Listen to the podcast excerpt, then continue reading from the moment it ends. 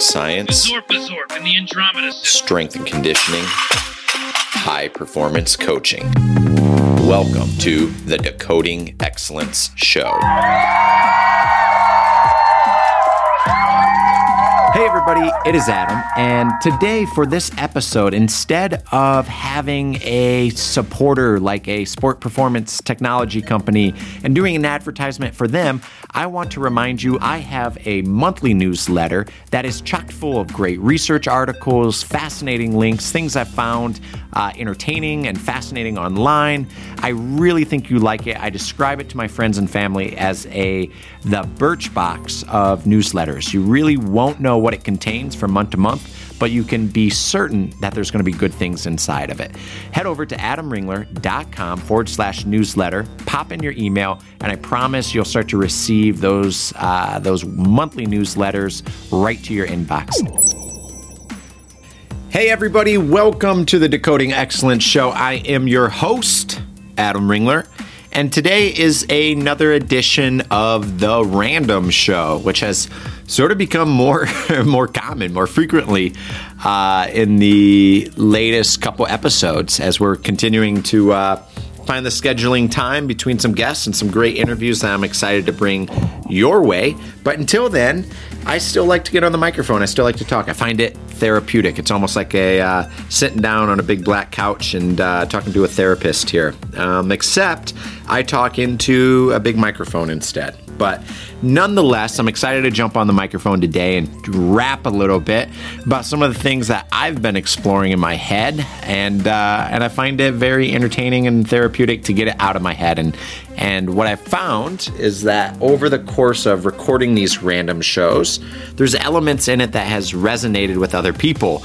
And you guys have reached out through social media at Twitter, uh, at Adam Ringler, or my Facebook page, and you have uh, shared your sentiments about maybe something I said on each episode. And I find that not only rewarding and gratifying that there's some similarities between us, but hey, if this episode, even though in its most random format, if it's delivering a little bit of value, I'm all for it. So, uh, without further ado, here is this month's random show. Hello, everybody. I'm your host, Adam Ringler, once again, and welcome to the Decoding Excellence Show. It is my job to bring you great guests who are at the top of their game, who are willing to share the lessons, the tactics, the techniques, the strategies that go into their day to day, and try to tease that out so that you guys have a better understanding of the framework, the architecture, or just the day to day strategy of how they periodize their day and how they really bring out the best performance on a day to day basis. But today, much like you have heard in the intro, today's a random show. Today is a day where I throw all of those things to the wind, throw it against the wall. And today I just want to wrap. And today I want to talk a little bit about uh, some of the, the conversations I've been having with peers across the industry, both strength conditioning coaches and sports scientists, but also some of the things that I am uh, I'm discovering in my day to day. So, if nothing else, this may get you through your commute, but uh, hopefully it brings a little bit of value to you. So, I had a uh, uh, an experience where I was with one of my coworkers, and we were heading to do a little bouldering. If you don't know, I'm out in Boulder, Colorado, and uh, mountain climbing's sort of uh, sort of a thing out here. and uh, as not an avid climber myself, I thought, what you know, why not? Let's give this a shot. So we went over to the recreation center, uh, have some awesome bouldering walls, and we uh, we went at it, right? And uh, while we're there, we're walking over and we're chatting a little bit, and we're talking about social media, and we're talking about um, the podcast, this very podcast, and and uh, one of the the great things that was brought up in the combination of both of these two uh, topics was we talked about where did I get uh, the question I was asked is where you know where did you find your niche in in presenting? Like why do you like to present? How did you find your entryway into presenting? And it took me down sort of a, an interesting rabbit hole of my life where you know I don't know. It's uh, it's interesting when I think about it that you know I'll try to replicate some of my response to him but it was ultimately I, when I think about this question like for you the listening audience of this and maybe you are petrified of public um, public presentations or public speeches or what.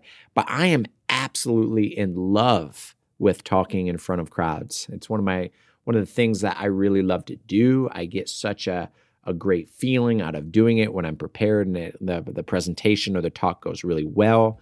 Um, it's it, there's no better feeling than than that delivering great high quality information that's educational that's informative and that also drives action to uh, to the listening audience and the participants in the crowd but I think if I were to go down my route and my uh, my history of where I fell in love with uh, presenta- presentations and public speaking, you know, I was a graduate assistant at Michigan State University long ago, and uh, and part of that had an opportunity to present at a, a, small local high school strength and conditioning clinic.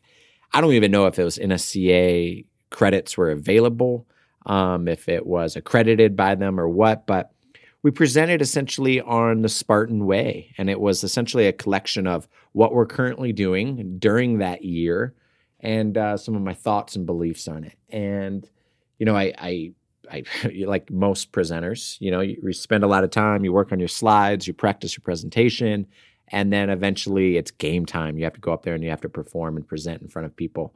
And I loved it. I fell in love with standing on stage and presenting and sharing ideas and sharing things that will help other coaches. And uh, there is no, uh, it's probably, you know, you look at the the show and you look at the the articles on adamringler.com and everywhere else and it's that's a a thread that is constant in my life is I love sharing information.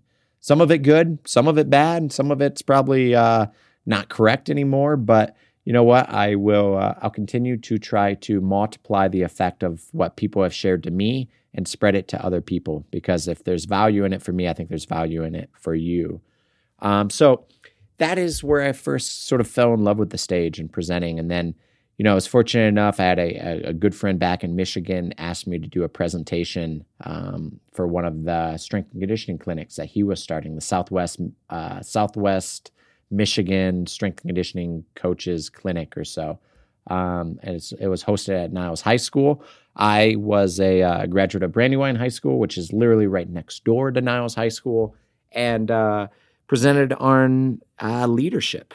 And, you know, here I was, I, I think I was maybe one or two years out of grad school. I was, you know, in Wichita State University and I was presenting on some of the things that I've learned over those last two years about how you can use strength and conditioning as a vehicle to deliver leadership lessons and to help develop young leaders and great team uh, team leaders and teammates and I borrowed a lot of uh, a lot of interesting concepts, things that I've read um, from great uh, military strategists, um, Colin Powell, and uh, um, I borrowed from the U.S. Uh, Navy SEALs and the military branches and Army, and and really tried to develop uh, a small little curriculum that is easily teachable to your team leaders, your team captains, and your teammates. And uh, and I loved it. Again, another presentation where I was stood up in front and I presented with, I think this was the first presentation where I was a little bit of awestruck um, because here I am, I'm presenting, and then right next to me is Mike Robertson, who, uh, you know, during my formable years in undergrad, uh, listened to a number of his materials. I think one of the very first strength conditioning uh, educational content that I either downloaded or bought or, or acquired somehow uh, was building efficient building an efficient athlete by Mike Robertson and Eric Cressey. Um, was on that T1, uh, you know, freshman year dorm, uh, high speed internet, and had access to it, and it was amazing. And it opened my eyes that there's educational content out there that is high quality from great practitioners, and uh, here I am, you know, much later in my career, and I'm presenting, and uh, you know, I'm, I'm, having to follow Mike Robertson presenting, and uh, it just blew my mind. And another great opportunity to present and share some ideas of what I was currently thinking. Um, went through the circuit a little bit, and I think we we ended up presenting. I was on a panel at the CSCCA or the Collegiate Strength and Conditioning Coaches Association, one of their national conferences, and then um, uh, another great panel with high quality practitioners and sharing ideas about sport technology, sport performance, and sport science, and the integration of all of those things into a strength conditioning program.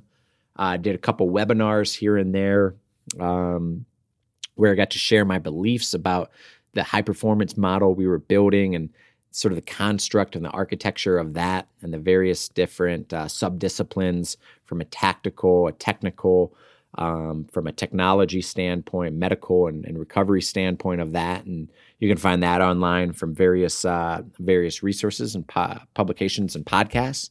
And then also did a presentation for Team Builder, I believe, where I was discussing how to build a uh, how to utilize sport performance technologies on a shoestring budget, and that was absolutely fun to give.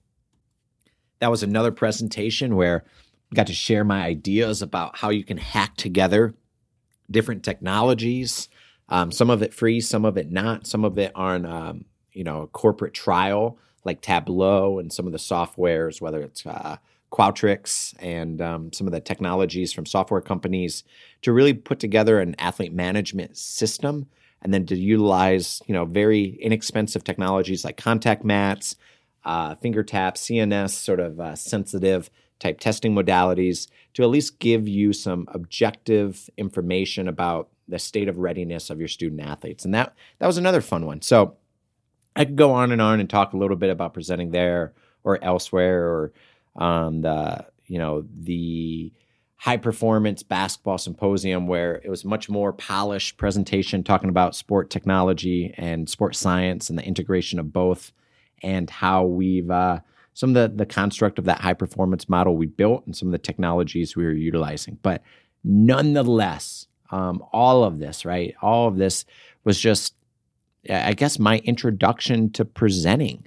And um, so I'm sitting with this individual and we're in between climbs and bouldering around and we're just talking about you know presenting strategies. And boy if you've gone to any conferences you can see that you know some people really take it seriously and presenting in front of people and crowds and you know one of the lessons that really stuck out in my mind is that you know while your presentation might only last an hour if it's a terrible presentation and there's 100 people in the audience, you've collectively wasted 100 hours of uh, humanity's time, right? And that could have been, that could go for training athletes or curing cancer or spending it with loved ones. It's a huge resource and, and waste to do it. So there's a, uh, the utmost pressure to really deliver high quality information to people.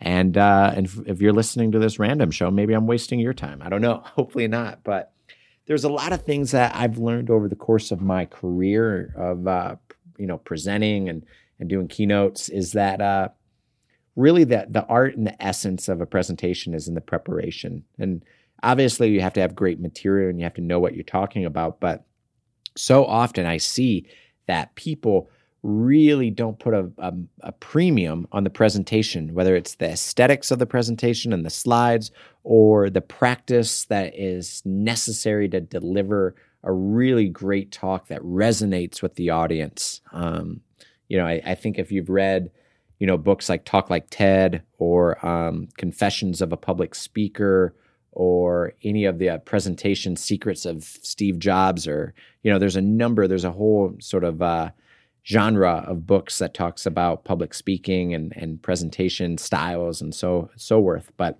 if you're a frequent watcher of TED Talks or things like that, then you know that there's a there's a flair that is required for really delivering a great presentation.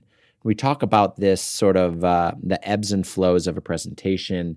Um, there was a great book. I'm, I'm going to probably stall on the author's name, but it's called Resonate um, and it talks about how to form together a really great presentation. And so the architecture of it, the highs, the lows, three part act, how you have sort of um, you construct it with the the reality that the audience is currently facing, and then you sort of juxtapose that against what could happen if they're you know follow the, your advice and you know you introduce a, a concept, and then again you you parallel that with you know but the reality is X and then um, you know, again, you you bring them on this sort of the roller coaster of highs and lows and highs and lows, and then you have this call to action at the end, and it takes them through this emotional journey, and they leave your presentation and they feel like, wow, you know, what a what a great talk. I, you know, I felt like I was being led, and there was, you know, this thread that was consistent through the presentation. Um, and it was, you know, constructed much similar to the way that a writing cast, writers or editors or, um, you know, um, a producer for a movie would essentially sit down and story plot out what a movie might look like, right? The highs, the lows, the climax, the fall, the action, the turn, um, that you know, all of the various components of it. So I just don't see that from time to time. When I go to these presentations across the country and I sit down and I listen to people talk, you know, most of the time it's reading from PowerPoints or reading from slides. And I think that's, you know, that's very uninspiring. So I chatted a lot about sort of the I don't know the aesthetics or the presentation style and the flair of what you present because it's it's one thing to just tell people the education the content right here's my slides this is what it said here's the research you know this increased an athlete's uh, VO2 max by whatever 10% or you could really go in and tell and lead with a story and it, I think when you think about educators and great educators, right? And I was fortunate enough, my mother, you know, just retired from education after 41 years and um, was a fifth grade teacher. But some of my most favorite educators were people that that taught through story, right? And that was essentially the genesis of the Decoding Excellence show. We wanted to distill the tactics and the techniques and the tools that people utilize, high performers utilize on a day to day basis to bring out their very best in whatever discipline that they do, whether it's, you know, it's uh, discussing and, and really trying to optimize athletes' sleep, or if it's the optimization of athletes' nutrition, or if it's sports science, or you name it, right? When we've discussed it on the Decoding Excellence show. But ultimately, I, we wanted to craft it around having a conversation with somebody because we're human. And that's the way that we learn. We learn through stories, we learn through breaking bread and sitting at the fireplace, right? Like, you know, we're we're not too far removed from being caveman, right? That's not too long ago when you look at the, you know, how how old the earth is or how, you know, how long or how relatively short, I suppose, um, mankind has been. So I really wanted to craft it around that same idea of teaching these lessons of how people have constructed their day to day, what are the habits and the routines that they do, but I wanted to do it through a story and then really sort of teasing that out. So when you think of a presentation, whether you want to talk about um, a particular topic, let's just say statistics for for that means, right? How can you make statistics into a story, right? Uh, you know, and that was the conversation that I, we've had, and I thought it really, um, you know, watching this thing go from the first draft to the second draft to the third draft to the final, the finished product. It was like I was watching, you know, editorial drafts of, hey, here's my book, here's my article, here's my, um, you know, edit, whatever. And it just really added flesh to it. And I found myself more, way more captivated, even though it was the third or fourth time I was listening to it and watching the presentation. I was way more captivated towards the end of it, the fourth version, just simply because there was a construct that really grabbed you superficially, uh, you know, almost um, subconsciously, and it led you through this story. But the great educators I know that they lead through stories, they use storytelling as a vehicle to deliver content. And so often that is not always replicated from presenter to presenter at uh, at you know presentation or clinics or symposiums across the country. So that was just one thing that we we chatted about was really trying to create the construct and the architecture of the slides. But another thing that we spent a lot of time talking about was just the sort of the I don't know the aesthetics of slides and presentations, right? And you know, I think if you've seen TED Talks or you have uh, watched many sort of technology keynotes, what you've seen is that oftentimes less is more when it comes to a slide. And this all comes down to, I guess, subjectivity, right? Eyes, you know, beauty is in the eye of the beholder, if you will. So, what I might like, right, you might not. You might find it terrible. You might not like those strategies. You just want the bullet point facts. Um, but I've always used slides, or at least the what is being projected or what is being displayed behind me, as sort of accoutrement to what I am saying, and that is the story that I'm telling. And so, what you'll find in a lot of my presentations or my my history is that they are visually rich um, and hopefully, you know, high definition quality pictures.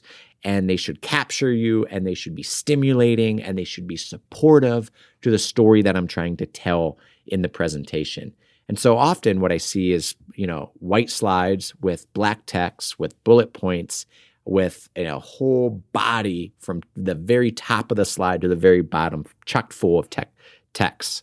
And uh, and you have to remember your academic days, right? Your your undergrad or graduate school days where, you know, you're sitting in a classroom and it's hot and your professor or your TA, whomever, is loading up slides and it is literally death by PowerPoint, right? And maybe if you're so far removed from academics, just think almost any business meeting, right?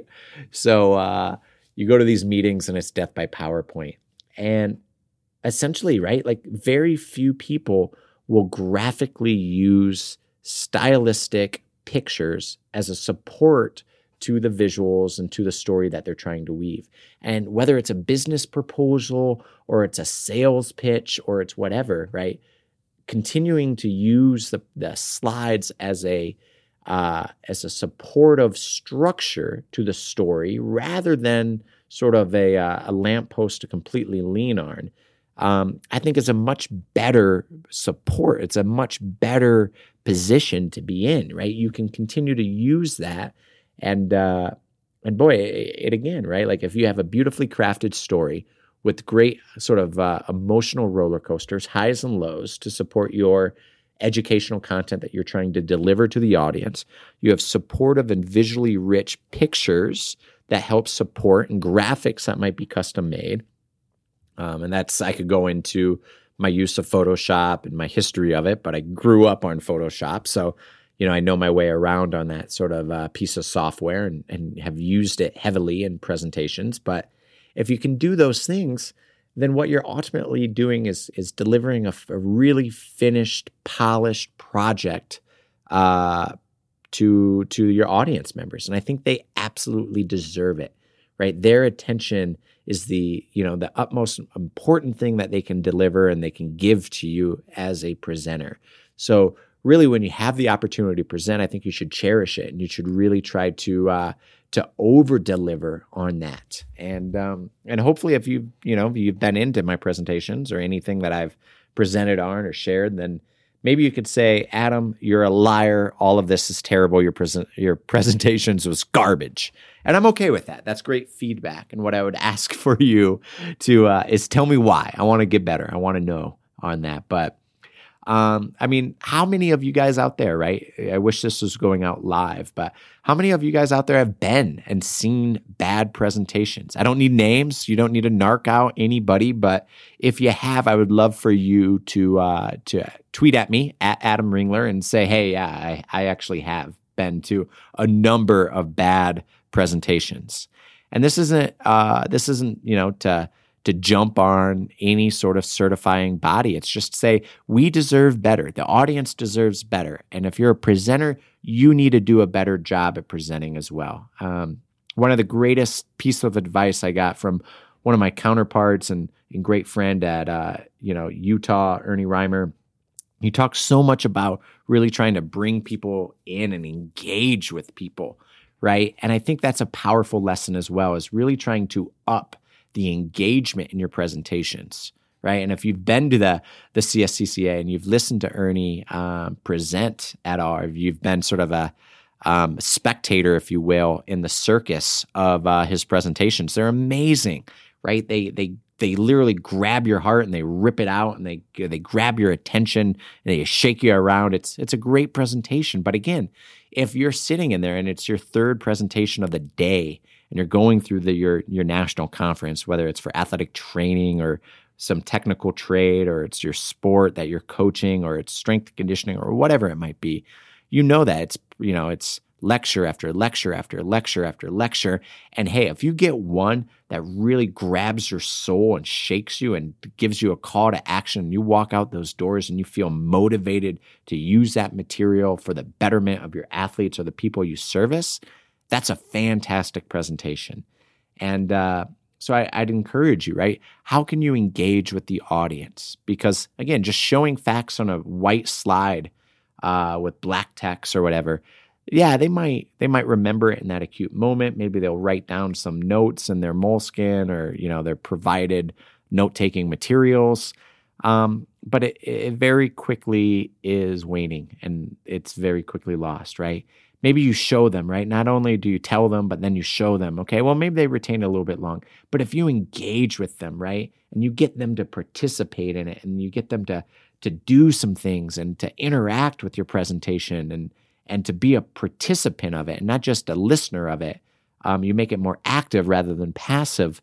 You have a real great vehicle to deliver educational content to those uh, audience members. And I think they deserve it as well. And I think what you'll find is that the material that you're trying to teach with them will resonate much longer. They'll remember it for years down the road and months down the road so that, you know, when they are going to that, you know, and they're in that particular situation, they can remember what you taught them. Um, so again, those are just some of the bullet points. And yeah, obviously this is a, a random show, so you're going to expect some of that randomness uh, from this. And so I just wanted to wrap a little bit about presentations that I've seen because we've we've all been um, you know, on the other end of listening to a webinar and watching slides and and sitting in those conference halls. And I just think we can do better, right? And presenters, we, we you know, we owe it to the audience to do better. So if you are doing it, that's uh, that's some of my advice that I would certainly give. If you have a presentation coming up, I think it would warrant uh, some practice run throughs. Remember, then it's not just an hour of wasted time; it's an hour multiplied by the number of heads that are in that room listening to you. So you owe it to them as well. Um, that was another presentation where I got to share my ideas about how you can hack together different technologies. Um, some of it free, some of it not. Some of it on um, you know a corporate trial like Tableau and some of the softwares, whether it's uh, Qualtrics and um, some of the technologies from software companies, to really put together an athlete management system, and then to utilize you know very inexpensive technologies like contact mats, uh, finger taps, CNS, sort of uh, sensitive type testing modalities to at least give you some objective information about the state of readiness of your student athletes. And that that was another fun one. So I could go on and on and talk a little bit about presenting there or elsewhere or um, the you know the high performance basketball symposium where it was much more polished presentation talking about sport technology and sport science and the integration of both and how we've uh, some of the, the construct of that high performance model we built and some of the technologies we were utilizing. But nonetheless, um, all of this, right? All of this was just, I guess, my introduction to presenting. And um, so I'm sitting with this individual and we're in between climbs and bouldering around. And we're just talking about, you know, presenting strategies. And boy, if you've gone to any conferences, you can see that you know, some people really take it seriously and presenting in front of people and crowds. And, you know, one of the lessons that really stuck out in my mind is that, you know, while your presentation might only last an hour, if it's a terrible presentation and there's a hundred people in the audience, you've collectively wasted a hundred hours of uh, humanity's time, right? And that could have been that could go for training athletes or curing cancer or spending it with loved ones. It's a huge resource and and waste to do it. So there's a the utmost pressure to really deliver high quality information to people. And uh, and if, if you're listening to this random show, maybe I'm wasting your time. I don't know. Hopefully not. But there's a lot of things that I've learned over the course of my career of uh, you know presenting and and doing keynotes is that uh, really that the art and the essence of a presentation is in the preparation and obviously you have to have great material and you have to know what you're talking about but so often i see that people really don't put a, a, a, premium on the presentation, whether it's the aesthetics of the presentation and the slides or the practice that is necessary to deliver a really great talk that resonates with the audience. Um, you know, I, I, think if you've read, you know, books like Talk Like TED or um, Confessions of a Public Speaker or any of the uh, presentation secrets of Steve Jobs, or you know, there's a number, there's a whole sort of uh, genre of books that talks about public speaking and, and presentation styles and so so worth. But if you're a frequent watcher of TED Talks or things like that, then you know that there's a there's a flair that is required for really delivering a great presentation. We talk about this sort of uh, the ebbs and flows of a presentation um, there was a great book. I'm, I'm going to probably stall on the author's name, but it's called Resonate. Um, and it talks about how to form together a really great presentation. And so the architecture of it, the highs, the lows, three part act, how you have sort of um, you construct it with the the reality that the audience is currently facing, and then you sort of juxtapose that against what could happen if they're you know follow the, your advice and you know you introduce a, a concept and then again you you parallel that with you know but the reality is x and then um, you know again you you bring them on this sort of a roller coaster of highs and lows and highs and lows and then you have this call to action at the end and it takes them through this emotional journey and they leave your presentation and they feel like wow you know what a what a great talk. I you know i felt like i was being led and there was you know this thread that was consistent through the presentation. Um, and it was you know constructed much similar to the way that a writing cast writers or editors or um, you know um, a producer for a movie would essentially sit down and story plot out what a movie might look like right? The highs the lows the climax the fall the action the turn um, that you know all of the various components of it. So I just don't see that from time to time when I go to these presentations across the country and I sit down and I listen to people talk. You know, most of the time it's reading from PowerPoints or reading from slides, and I think that's you know that's very uninspiring. So I chatted a lot about sort of the I don't know the aesthetics or the presentation style and the flair of what you present because it's it's one thing to just tell people the education, the content, right? Here's my slides. This is what it said. Here's the research. You know, this increased an athlete's uh, VO2 max by whatever, 10%. Or you could really go in and tell and lead with a story. And it, I think when you think about educators and great educators, right? And I was fortunate enough, my mother, you know, just retired from education after 41 years and um, was a fifth grade teacher. But some of my most favorite educators were people that that taught through story, right? And that was essentially the genesis of the Decoding Excellence show. We wanted to distill the tactics and the techniques and the tools that people utilize, high performers utilize on a day to day basis to bring out their very best in whatever discipline that they do, whether it's, you know, it's uh, discussing and, and really trying to optimize athletes' sleep, or if it's the optimization of athletes' nutrition, or if it's sports science, or you name it, right? When we've discussed it on the Decoding Excellence show. But ultimately, I, we wanted to craft it around having a conversation with somebody because we're human. And that's the way that we learn. We learn through stories, we learn through breaking bread and sitting at the fireplace, right? Like, you know, we're we're not too far removed from being caveman, right? That's not too long ago when you look at the, you know, how how old the earth is or how you know how long or how relatively short i suppose um, mankind has been. So i really wanted to craft it around that same idea of teaching these lessons of how people have constructed their day to day what are the habits and the routines that they do. But i wanted to do it through a story and then really sort of teasing that out. So when you think of a presentation whether you want to talk about um, a particular topic let's just say statistics for for that means, right? How can you make statistics into a story, right? Uh, you know, and that was the conversation that I, we've had, and I thought it really, um, you know, watching this thing go from the first draft to the second draft to the third draft to the final, the finished product. It was like I was watching, you know, editorial drafts of, hey, here's my book, here's my article, here's my, um, you know, edit whatever. And it just really added flesh to it. And I found myself more, way more captivated, even though it was the third or fourth time I was listening to it and watching the presentation. I was way more captivated towards the end of it, the fourth version, just simply because there was a construct that really grabbed you superficially, uh, you know, almost um, subconsciously, and it led you through this story. But the great educators I know that they lead through stories, they use storytelling as a vehicle to deliver content.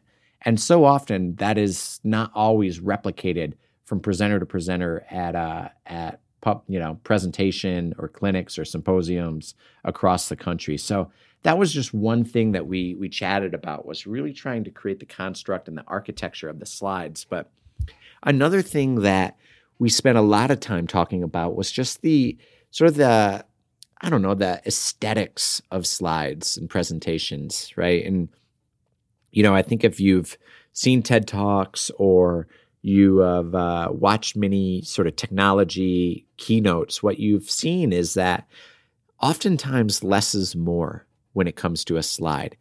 And this all comes down to, I guess, subjectivity, right? Eyes, you know, beauty is in the eye of the beholder, if you will.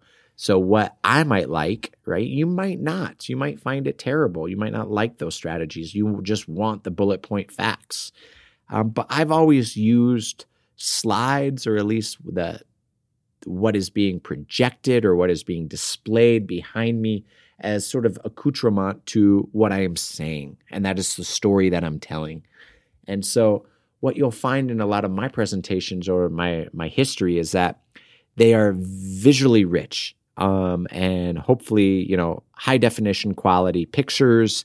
And they should capture you, and they should be stimulating, and they should be supportive to the story that I'm trying to tell in the presentation. And so often, what I see is, you know, white slides with black text, with bullet points, with a whole body from the very top of the slide to the very bottom, chocked full of te- text. And uh, and you have to remember your academic days, right? Your your undergrad or graduate school days where, you know, you're sitting in a classroom and it's hot and your professor or your TA, whomever, is loading up slides and it is literally death by PowerPoint right? And maybe if you're so far removed from academics, just think almost any business meeting, right? So uh, you go to these meetings and it's death by PowerPoint. And essentially, right, like very few people will graphically use stylistic pictures as a support to the visuals and to the story that they're trying to weave. And whether it's a business proposal or it's a sales pitch or it's whatever, right?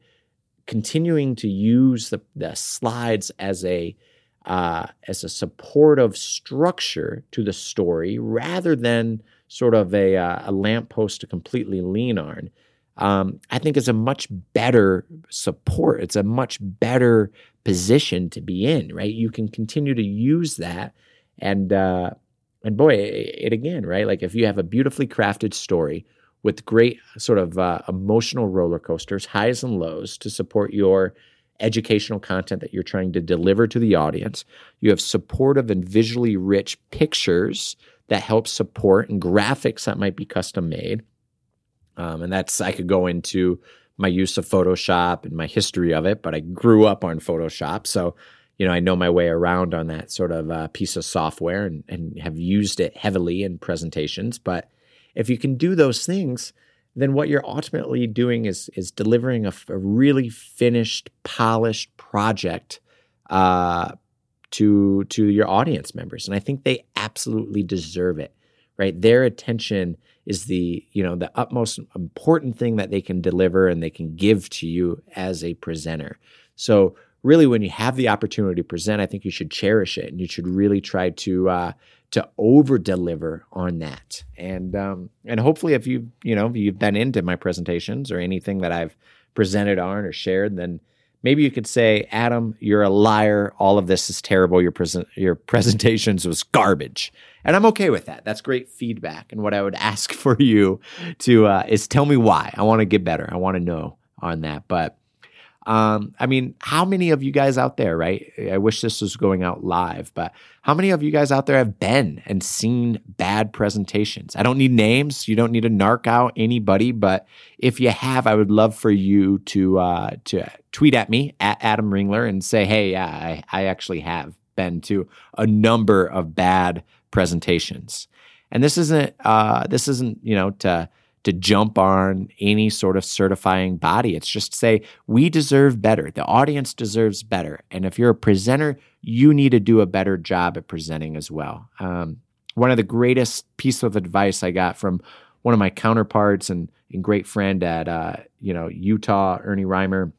He talks so much about really trying to bring people in and engage with people, right? And I think that's a powerful lesson as well, is really trying to up the engagement in your presentations right? And if you've been to the the cscca and you've listened to ernie um, present at all if you've been sort of a um, spectator if you will in the circus of uh, his presentations they're amazing right? They they they literally grab your heart and they rip it out and they they grab your attention and they shake you around. It's it's a great presentation. But again if you're sitting in there and it's your third presentation of the day and you're going through the, your your national conference, whether it's for athletic training or some technical trade, or it's your sport that you're coaching, or it's strength conditioning, or whatever it might be, you know that it's you know it's lecture after lecture after lecture after lecture. And hey, if you get one that really grabs your soul and shakes you and gives you a call to action, and you walk out those doors and you feel motivated to use that material for the betterment of your athletes or the people you service, that's a fantastic presentation. And uh, so I, would encourage you, right? How can you engage with the audience? Because again, just showing facts on a white slide uh, with black text or whatever, yeah, they might they might remember it in that acute moment. Maybe they'll write down some notes in their moleskin or you know their provided note taking materials. Um, but it, it very quickly is waning and it's very quickly lost, right?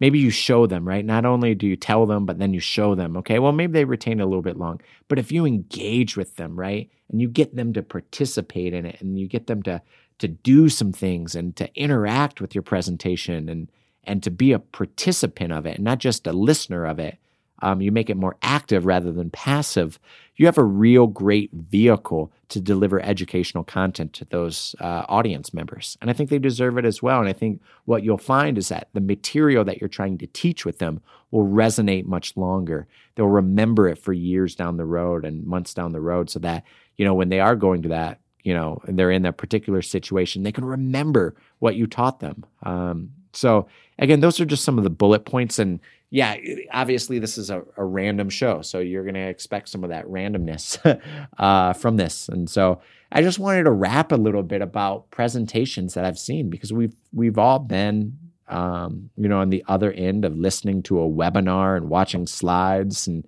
and sitting in those conference halls. And I just think we can do better, right? And presenters, we, we you know we owe it to the audience to do better. So if you are doing it, that's uh, that's some of my advice that I would certainly give. If you have a presentation coming up, I think it would warrant uh, some practice run throughs. Remember, then it's not just an hour of wasted time; it's an hour multiplied by the number of heads that are in that room listening to you. So you owe it to them as well.